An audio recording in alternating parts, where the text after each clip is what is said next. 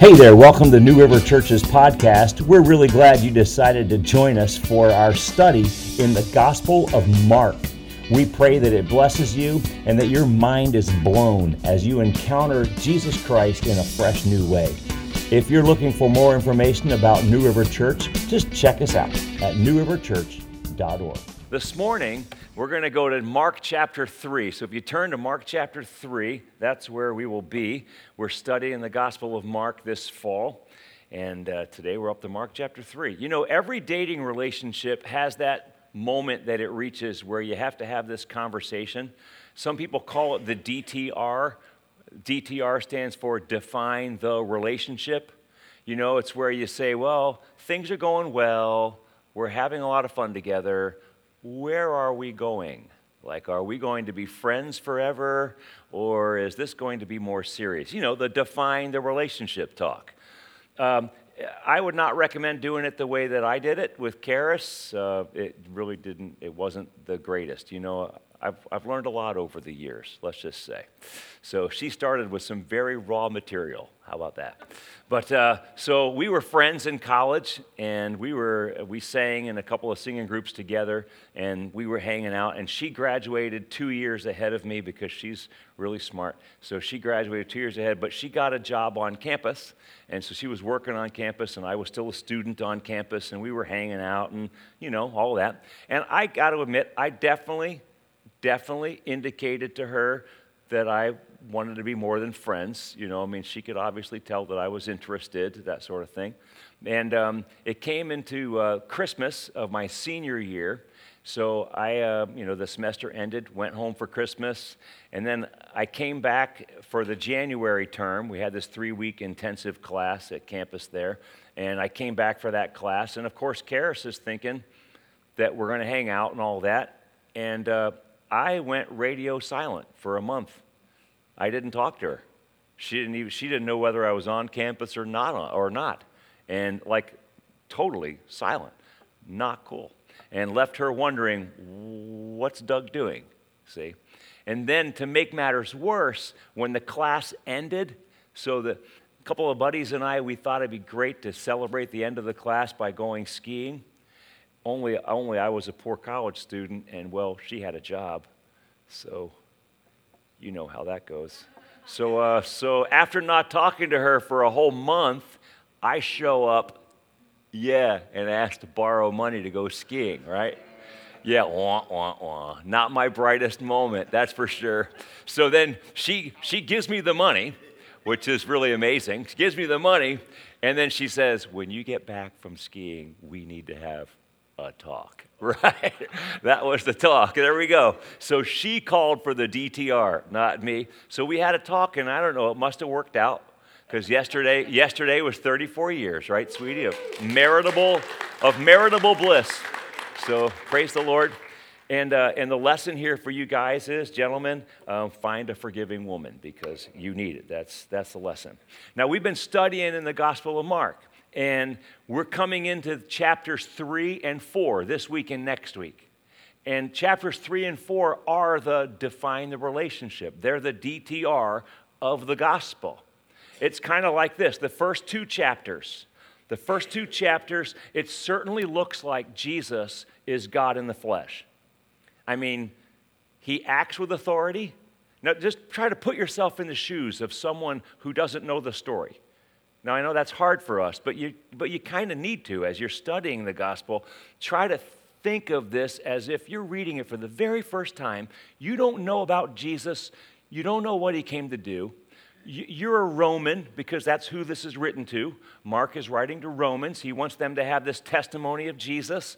And so you've never, you know, you maybe have heard a few little things about this Jesus character over in Palestine, but you don't know much. So you're just getting started in this. And as you're reading this, you're definitely getting this impression that Jesus is something pretty special, don't you? I mean, he's, he, uh, he unites heaven and earth. He acts with authority, he heals sickness, he commands demons to leave, and they go. Like all indicators point to Jesus being pretty amazing. But even more than that, we've already seen that Jesus has compassion for broken people, that Jesus forgives sinners, he offers forgiveness, and Jesus gets angry at stubborn, rebellious, religious, self righteous hearts. Like those really get him mad. And you think, wow, Jesus is not afraid of my sin. You know that? That's good news for you and me. He's not afraid of your sin. Doesn't matter how big you think it is, Jesus is not afraid of it. But Jesus won't stand for your stubborn refusal to receive his grace. He won't. And Mark is making this claim in chapters 1 and 2 that Jesus is the gospel. And we've learned that the word gospel means good news that changes everything. And so, to make his point, he, he wants us to know that Jesus is the good news that changes everything. And to make his point, Mark needs to show us how Jesus is the good news that changes everything. And well, if you think about it, someone who can do the things that Jesus does certainly has the potential to change everything. Wouldn't you agree? But Mark also needs to show us what Jesus has come to change. Because your agenda for how everything can be changed and my agenda for how change should happen might be different. Actually, is probably different from Jesus' agenda. Wouldn't you agree? We might think, see, we might think, Jesus, the way to change everything is you have to overthrow the government. Or, Jesus, the way to change everything is you have to solve all social injustice. You have to do that. But what if Jesus' plan for changing everything doesn't involve overhauling governments or curing social ills? Like, what if that's actually not his plan for changing everything? And this is where Jesus meets his greatest resistance in our lives. Because we bring our list of things that we think must change, and we bring them to him. And we cry out for him to fix it. And then, doggone it, he doesn't seem moved by it. Have you ever felt that tension in your life? Like, why isn't he moved by the same things that move me? Why isn't he annoyed by the same things that annoy me? Why does he not seem to care about Aunt Mary's cancer? Why does he not seem to care about starving people like I do? Why does he not seem to care about you fill in the blank? We all have it. Like, and often this is where we begin to have a problem with Jesus. And it's interesting, isn't it? That Jesus really doesn't seem to be too uh, fazed by that. Have you noticed that? It's almost like he doesn't need me. It's almost like he's not here to please me. Hmm. It's almost like he's God and I'm not. Oh, that's interesting. Like, like, right? It's like he doesn't need me to believe in him, but I need to believe in him. Like, literally, my belief in him is what determines my eternity forever, whether it's in hell or in heaven. Like, my belief in him is absolutely critical. The other way around, he doesn't need me to believe in him. He's still who he is at the end of the day, whether I believe in him or not. And someone like Jesus, someone with that confidence, with that character that he displays, that kind of person, he invokes reactions. You simply cannot be around him and remain neutral. You, you will either embrace him or you will hate him. You'll either be confused by him or you might try to use him. I mean, because somebody like that could maybe get you things, see? But one thing you're not going to do is you're not going to remain neutral. You're not going to just think of him as this good teacher. See, Jesus is not this flat, limp rag of a character. He's not this weaselly wimp hoping that people will accept him, wringing his hands. No, he is strong and he's authoritative and he comes to our defense. And the last time that we looked at the Gospel of Mark, which is two weeks ago, we, last week was our 25th anniversary. So, two weeks ago, we ended at Mark chapter 3, verse 6. And we noted that right here in the early parts of chapter 3, already people want to kill him. We've barely started the book, and people want him dead. So, with that as a brief backdrop, Mark now shifts his attention to you and me as the readers in chapters 3 and 4, and he essentially asks us this question. It's as if Mark is saying, they wanted to kill him. That, that was their take. What's yours? what will you do with Jesus? See, it's a DTR.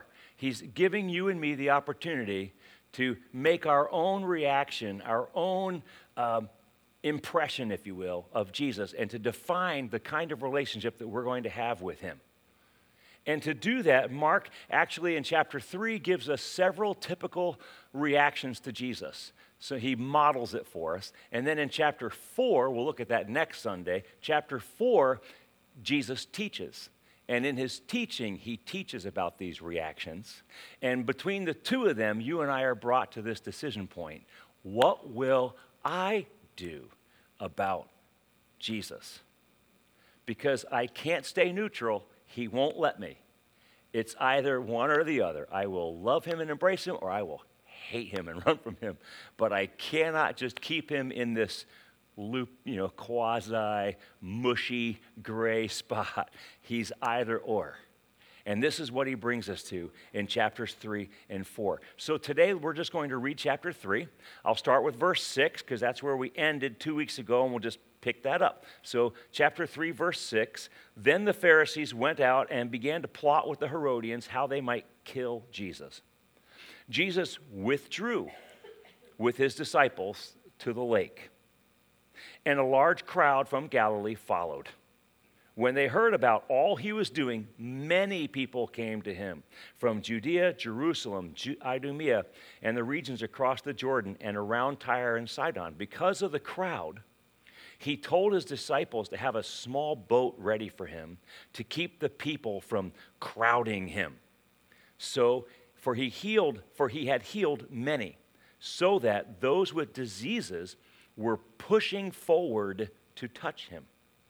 Whenever the impure spirits saw him, they fell down before him and cried out, You're the Son of God! But he gave them strict orders not to tell others about him. Jesus went up on a mountainside, and he called to him those he wanted, and they came to him. He appointed twelve, that they might be with him, and that he might send them out to preach and to have authority to drive out demons. These are the twelve he appointed Simon, to whom he gave the name Peter, James, son of Zebedee, and his brother John. To them he gave the name Boanerges, which means sons of thunder. Andrew, Philip, Bartholomew, Matthew, Thomas, James, son of Alphaeus, Thaddeus, Simon the Zealot, and Judas Iscariot, who betrayed him. Then Jesus entered a house, and again a crowd gathered, so that he and his disciples were not even able to eat. When his family heard about this, they went to take charge of him, for they said, He is out of his mind. And the teachers of the law who came down from Jerusalem said, He's possessed by Beelzebul, by the prince of demons, he's driving out demons.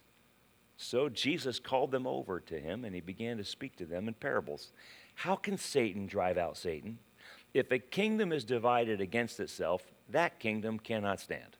If a house is divided against itself, that house cannot stand.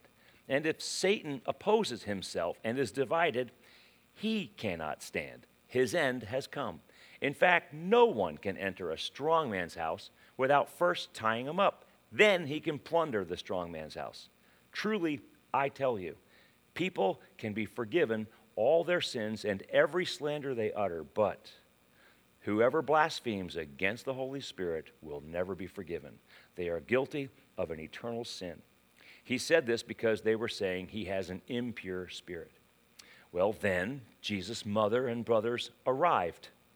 Standing outside, they sent someone in to call him. A crowd was sitting around him, and they told him, Your mother and brothers are outside looking for you. Who are my mother and my brothers? He asked. Then he looked at those seated in a circle around him and he said, Here are my mother and my brothers. Whoever does God's will is my brother and my sister and my mother. So, first of all, do you notice just the kindness of Jesus in his heart? we see in verse 6 that they want to kill him. Things are getting hot. And so Jesus withdraws in verse 7.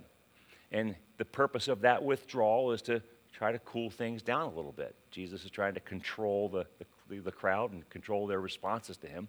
He withdraws. So he, I imagine he's trying to go to a nice lakeside retreat center, perhaps with his disciple, you know, with the guys. And, and what happens? Somebody tweets out the location. Next thing you know, a whole crowd is gathering again, and they're coming from everywhere to be healed by Jesus. Mark says they're coming from Jerusalem, Idumea, the other side of the Jordan River, Judea, Tyre, Sidon. That's a geographic area that spreads about 40 square miles. That's impressive when you think that people were walking this. And then when you realize they were walking it sick, they were walking it wounded.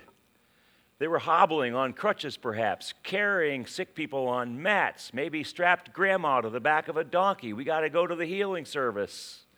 And they're doing this for 40 miles. And then when you think about how information would travel, it would have traveled by word of mouth. So who's to say that by the time the word gets from where Jesus is to where I am, 40 miles away, and I get myself situated and ready, and we get on the way, we get there, that by the time I get there, Jesus hasn't moved on to some other place. It gives you the sense that this crowd is desperate. They, they've, they're, they're this close to a healing. They're this close to a breakthrough. And they're like, we're going to, whatever it takes, we're going to get over there. And verse 10 tells us that they're pushing. They were literally crowding him in. Jesus had to get in a boat and put a little bit of distance between himself because they're right up on the shore and Jesus is like, You're in my bubble, man, my space, right? They're all they're all up in his grill there. And Jesus is like, let me get a boat. So he's got a little boat and he's sitting in the water to put some. Do you get the picture? Mark is giving us this, this idea of, of kind of a desperate mob scene. People are hungry to get their miracle.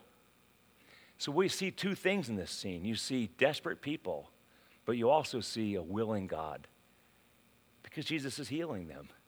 He's meeting their needs. Jesus is withdrawn to get some space and to cool things down, and the crowd follows him, and Jesus still meets the need of the crowd, doesn't he? That's his heart. That's the kindness of Jesus coming through. And you know, maybe you're in this crowd. Maybe this defines your relationship with Jesus. You need things, he has things to give. You need a miracle, he's a miracle working God. You need a breakthrough, He's got the power. See, you need Him. And so you pursue Him. You have problems, you have issues. You need God to fix them. So you keep coming to church, you keep hoping that God will come through and fix your problems, and you hear stories about answered prayers, and you think, yeah, I'm going to get my miracle pretty soon. You're hoping for your own. And listen, that's not bad. Please hear that, hear me clearly.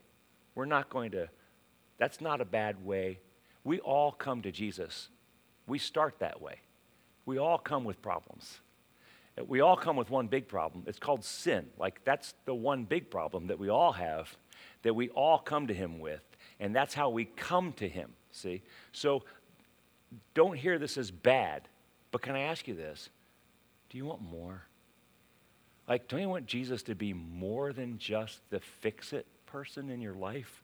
More than just like you know, your emergency call button that when you get in trouble, you send out a prayer and you run to him. Like, don't you want Jesus to be more than that, you see? In verse 13, Jesus calls some to more. Verse 13 tells us that he goes up on a mountainside and he calls these 12 men to himself. You see that? And, and he calls them and he says, I'm going to send them out and I'm going to give them authority, see, to do what he's been doing. So, so here's this group of people that have embraced more with Jesus, haven't they? So you have out of the thousands that are there crowding in to seek a miracle, you have these 12 that now come with Jesus up into the mountainside. And he's going to invest in them and he's going to send them out with his own authority. That's pretty amazing. Would you want to be a part of that 12, that group that comes out of the masses and now you're with the master, you see? Now, there's a couple of things going on here. And, and to understand it, we need to think like a Roman.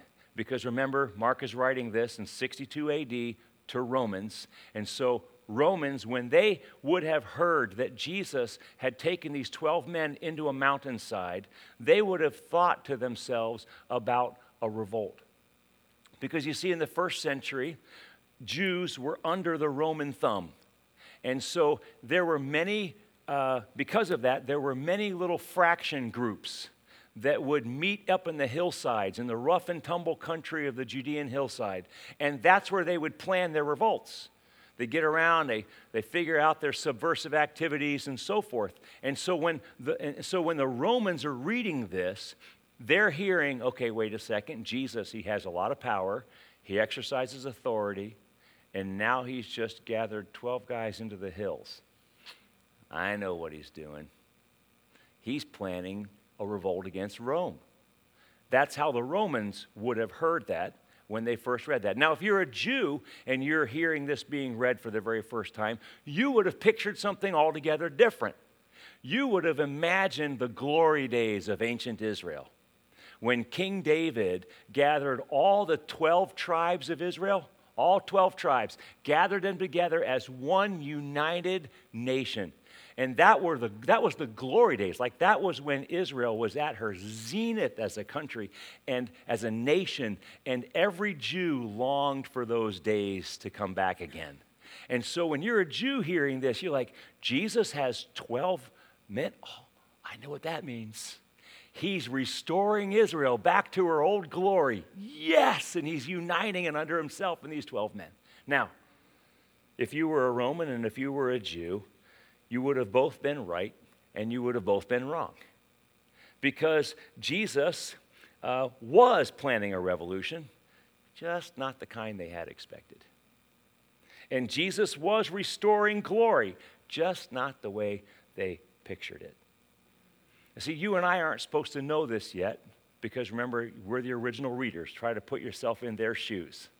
But if you're the original reader and you don't know where this is going yet, you're reading this and you say, your, your attention has definitely been grabbed, and Mark has just given you a hint, you see, of something that he is now going to be doing for the rest of the book. Mark is going to begin to deconstruct our notions of revolution and glory. And he's going to show us that Jesus did not come to conquer Rome, he came to conquer hearts. And he'll never fire a shot, he's going to lay down his life. And he's going to show us that Jesus is not coming to restore Israel's glory as a nation. No, he's coming to restore God's glory in you, the glory with which he created you, and but from which you have fallen short. And so here's the DTR question for us do you want to partner with Jesus in bringing his kingdom to earth? Would you, would you be one of those 12? Would you choose to adopt the apostolic mission as your own? You know that it could be. The apostolic mission could be your mission. You say, what do I mean by that? Well, the word apostle is an important word. And it's a word that was borrowed from the Romans. You see, as you know, the Roman Empire was vast. And at its zenith, the Roman Empire encompassed all of Europe, Middle East, Northern Africa. And as the Roman Empire stretched her boundaries and conquered new lands, they would send emissaries from Rome to those newly conquered territories. And the goal, the purpose of those emissaries was to basically Romanize them. They were sent there to take the Roman culture, the Roman ways, and so forth to those conquered territories and to make them like Rome, you see. And those emissaries were called apostles. And so now Jesus has these 12 men, and this word gets used. He's taking this word and he's applying this now to these 12 men. And so they were to be apostles, not for the Roman Empire, they were to be apostles for the kingdom of heaven. They were to be apostles to bring the values of the kingdom to this planet and to influence it in every way politically, with the arts, scientifically, in education, in the commercial world, et cetera, et cetera. Like the goal of these apostles is to establish the kingdom on earth. And what about you? Jesus is still calling apostles. This is the calling he has on your life and mine. He's still calling us. Will you leave the thousands? Will you leave the thousands that just want a miracle from Jesus? And will you come and adopt the mission of Jesus on this planet? He's calling us to this. Is that how you will define the relationship? Before you answer that question, let's take a look at what happens next. Not even Jesus' own family signs up. In fact, they think that Jesus has lost his mind. In verse 21, Jesus enters a house and the place is packed with people. And Mark tells us in verse 21 that when his family heard about it, they went to collect him because they thought he had lost his mind. Now, that's hard for us to understand. And if you're coming from a Catholic background, you really have a hard time understanding that. Because we've revered Mary, we've elevated her, and you know we've and she certainly no no nothing negative against Mary, definitely a great girl, right? We're not saying that. Like she gave birth to the Messiah. God bless Mary. But we've elevated her higher than she needs to be, and we've made her perfect. And she was just another human being like you and I. She wasn't divine, right? And so, so it's hard for people to imagine that Mary herself, Mary, might have had a moment when she questioned the sanity of Jesus. And yet, there it is. Mark chapter 3, verse 21. It's true. Clearly, now clearly she didn't maintain this thought. Clearly, it's not something that Mary camped out in and stayed in for the rest of her life, but she had a moment, right? And in this moment, along with Jesus' siblings, she actually tried to collect him because she thought he had gone mad. And it certainly is one way that we can respond to Jesus. Perhaps you've had your own moments when you thought God was crazy. Been there? I've had my moments. You know, has God ever behaved in a way that you didn't expect? Yes. I mean, in the Bible, we have examples. We have the prophet Jeremiah who accused God of lying to him. That's in the Bible. David thought that God had forsaken him. My God, my God, why have you forsaken me? Abraham thought God had forgotten about him. Um, Hagar, maybe you know that story. See? So I guess what I'm saying is, I know in my own experience, like there have been times when I've been confused by God, times when I felt like God lied to me. I have experienced that. I've experienced feeling abandoned by God. I've, I've experienced certainly times when I didn't think God knew what he was doing. And I sure didn't trust him. I'm just keeping it real. See, it would seem like this is all part of a normal relationship between a human being and the God of the universe. After all, He is infinite and I am finite. And if I am to be his friend, I have to accept some mystery in the relationship. Amen? I have to. If, if, you, if you know God, there's one thing you know there's a lot of him you don't know. right? But I know him. See, anybody that says they, they think they've got God figured out, they don't know God. And you really have to get comfortable kind of with the mystery if you're going to walk with him. And so, did Mary have a moment? Yeah, Mary had a moment. And we can't hold that against her, right? I've been there too, girl. I know all about that moment. In verse 22, in verse 22, the teachers of the law, they have their own opinion about Jesus. Look at that. They believe that Jesus is possessed by Beelzebul. They're, they're saying that Jesus is possessed by the devil. That's crazy. And see, that's why Jesus is doing all these great things that he's doing. That's it, the devil. It's the power of the devil. That's what it is. Yeah. And I love how Jesus handles that. Jesus is so cool in this because Jesus doesn't call them names back. You call me Beelzebub, I'm calling you, uh, you know, whatever. He doesn't do that. Jesus is just basically just tells them why they're being stupid. Like you, like you, you don't want to think through this, fellas. Like, if I'm the devil, why would I be casting out the devil? Like, that doesn't even make sense. That's kind of his argument. I'm like, Jesus, you are so cool. I love you, right? And then Jesus gives this strong warning again in verses 28 and 29. And a lot of people call this the unforgivable sin. Maybe you've heard that word before. This is where they get that term, unforgivable sin. They get this out of Mark chapter 3. But let me, but let me just suggest that that's a little deeper than that. That simply calling it the unforgivable sin is actually maybe not thinking about it quite deeply enough. Let me illustrate it this way. So let's say that you don't trust your doctor, that you think your doctor is a quack. Do you think that that might have catastrophic results potentially in your own life? Like you think your doctor is crazy, so your doctor comes to you and says, You know, you have cancer. no, I don't. You're nuts, doc. And you don't listen to the doctor. That could kill you, couldn't it? Because it doesn't change the fact that you have cancer. What's changed is your perception of your doctor. Your perception of your doctor has actually set you up for failure.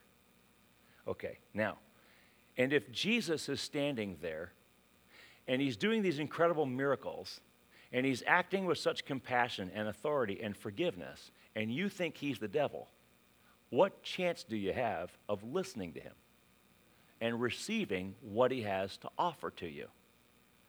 See, these men have condemned themselves by refusing to accept the things that they're witnessing with their very eyes.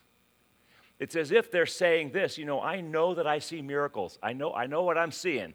I see miracles and I see people being forgiven and I see your compassion and your authority and I see demons fleeing and I see lives changing, but you can't be God. That's got to be the devil. See, some sort of age old principle is this it holds true in every, every generation.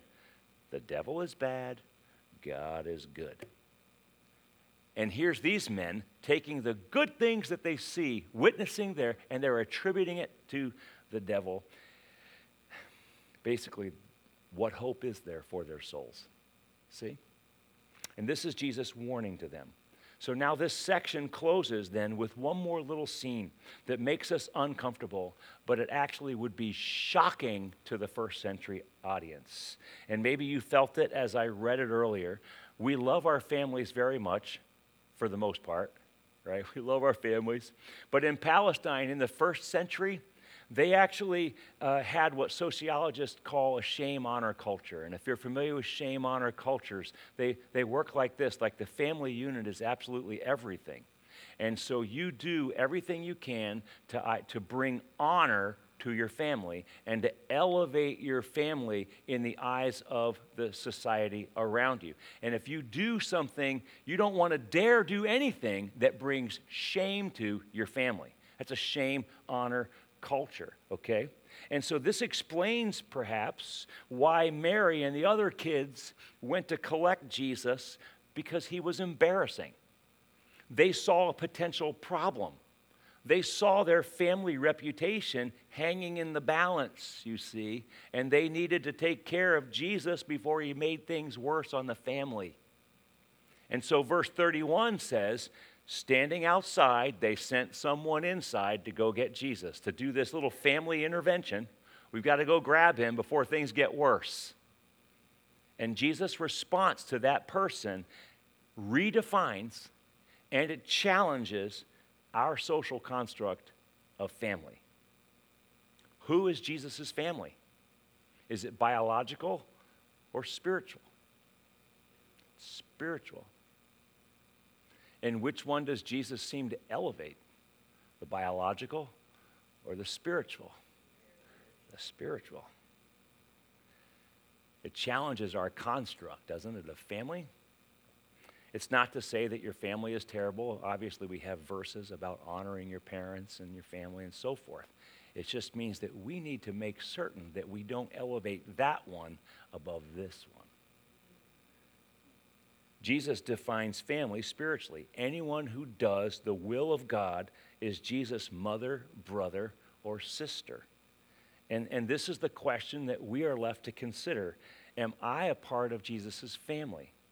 Not the one who's embarrassed by him, but of the spiritual family, the one that embraces the will of God, the one that embraces the mission of God, the cause on earth. Like, am I part of that family or am I part of this one that's embarrassed of him?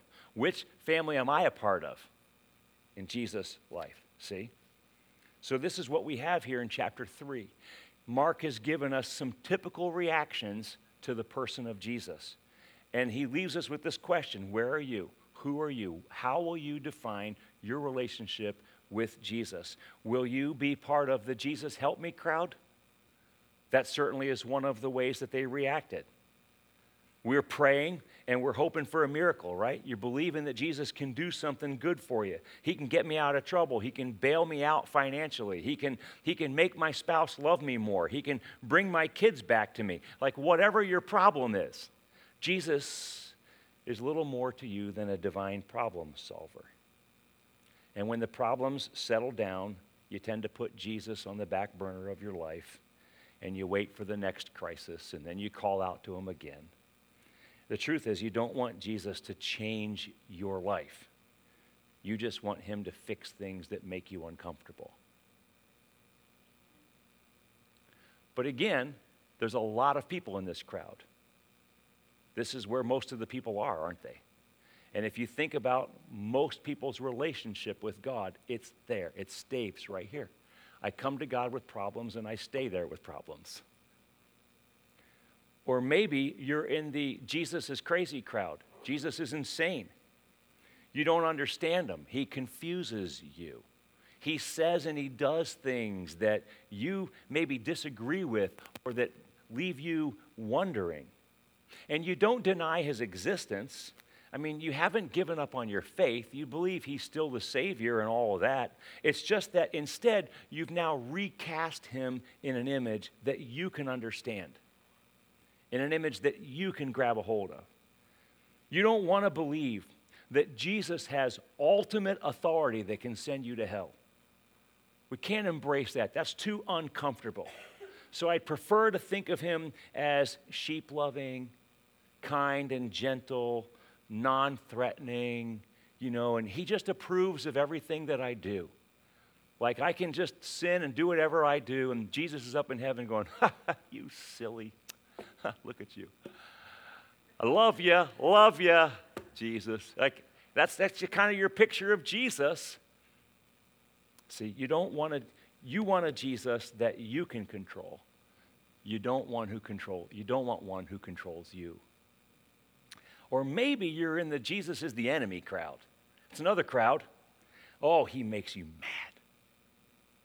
Like who does he think he is and what right does he have to tell me how to run my life? Like, what right does he have to tell me who I can sleep with and who I can't?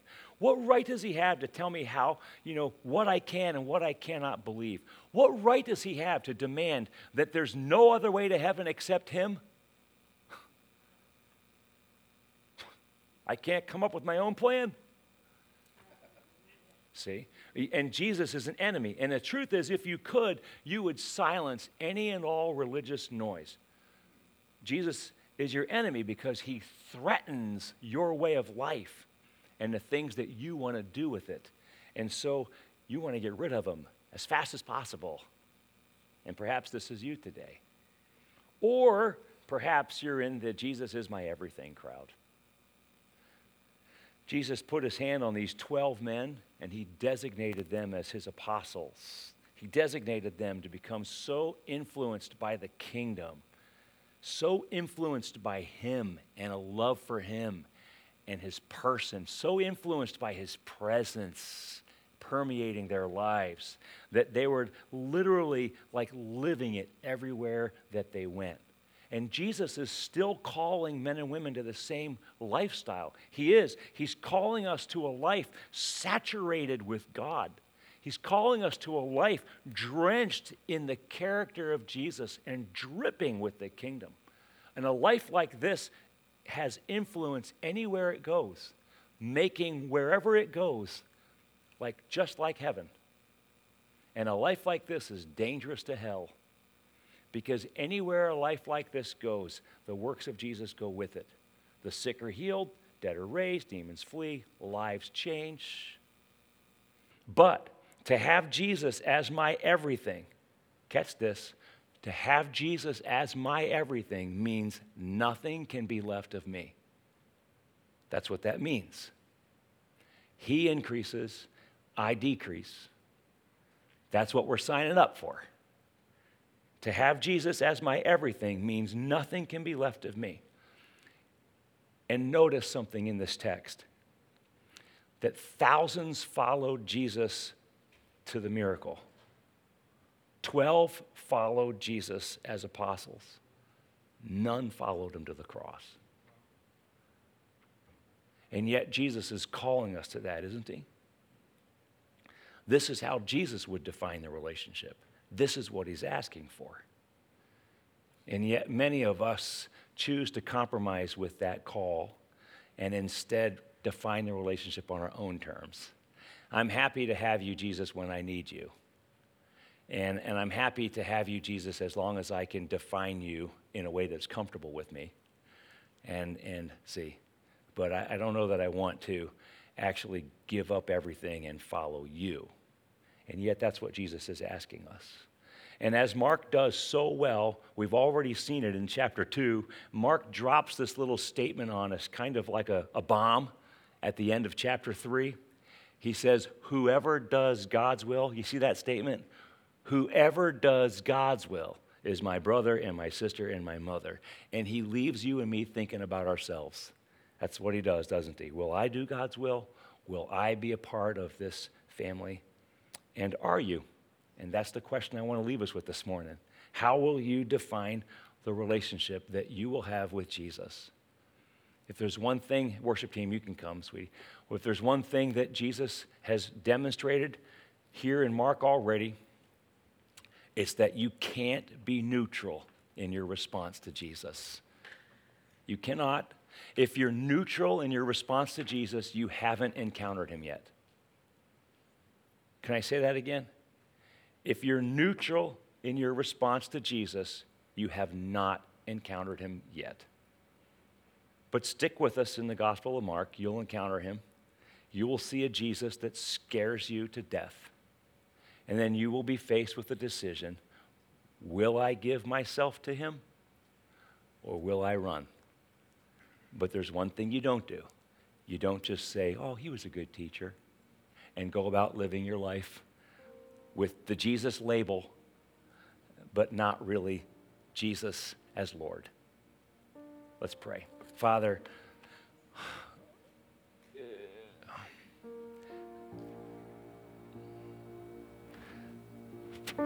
Lord, I don't even know how to pray this, Lord, but I see in my heart. Um, I just know, God, that uh, I just know, God, that you terrify me sometimes.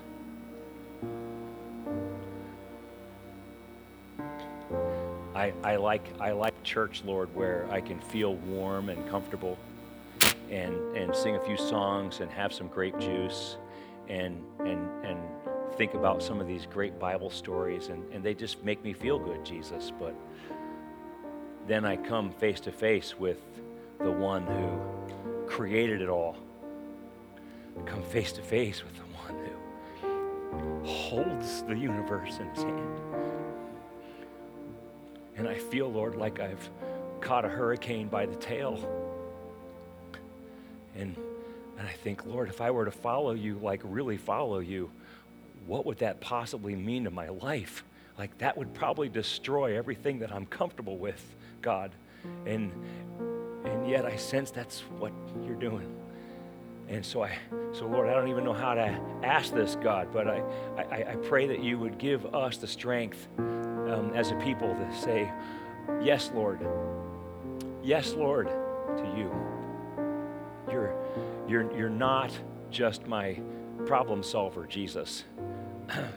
you're the Lord of all things. And I know I definitely don't want to be your enemy. I know that.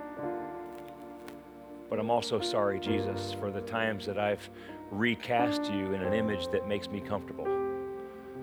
Because that's not you either. So, Lord, I just feel like I'm left with no other option. Wow, Jesus, you've painted me in a corner. I'm yours.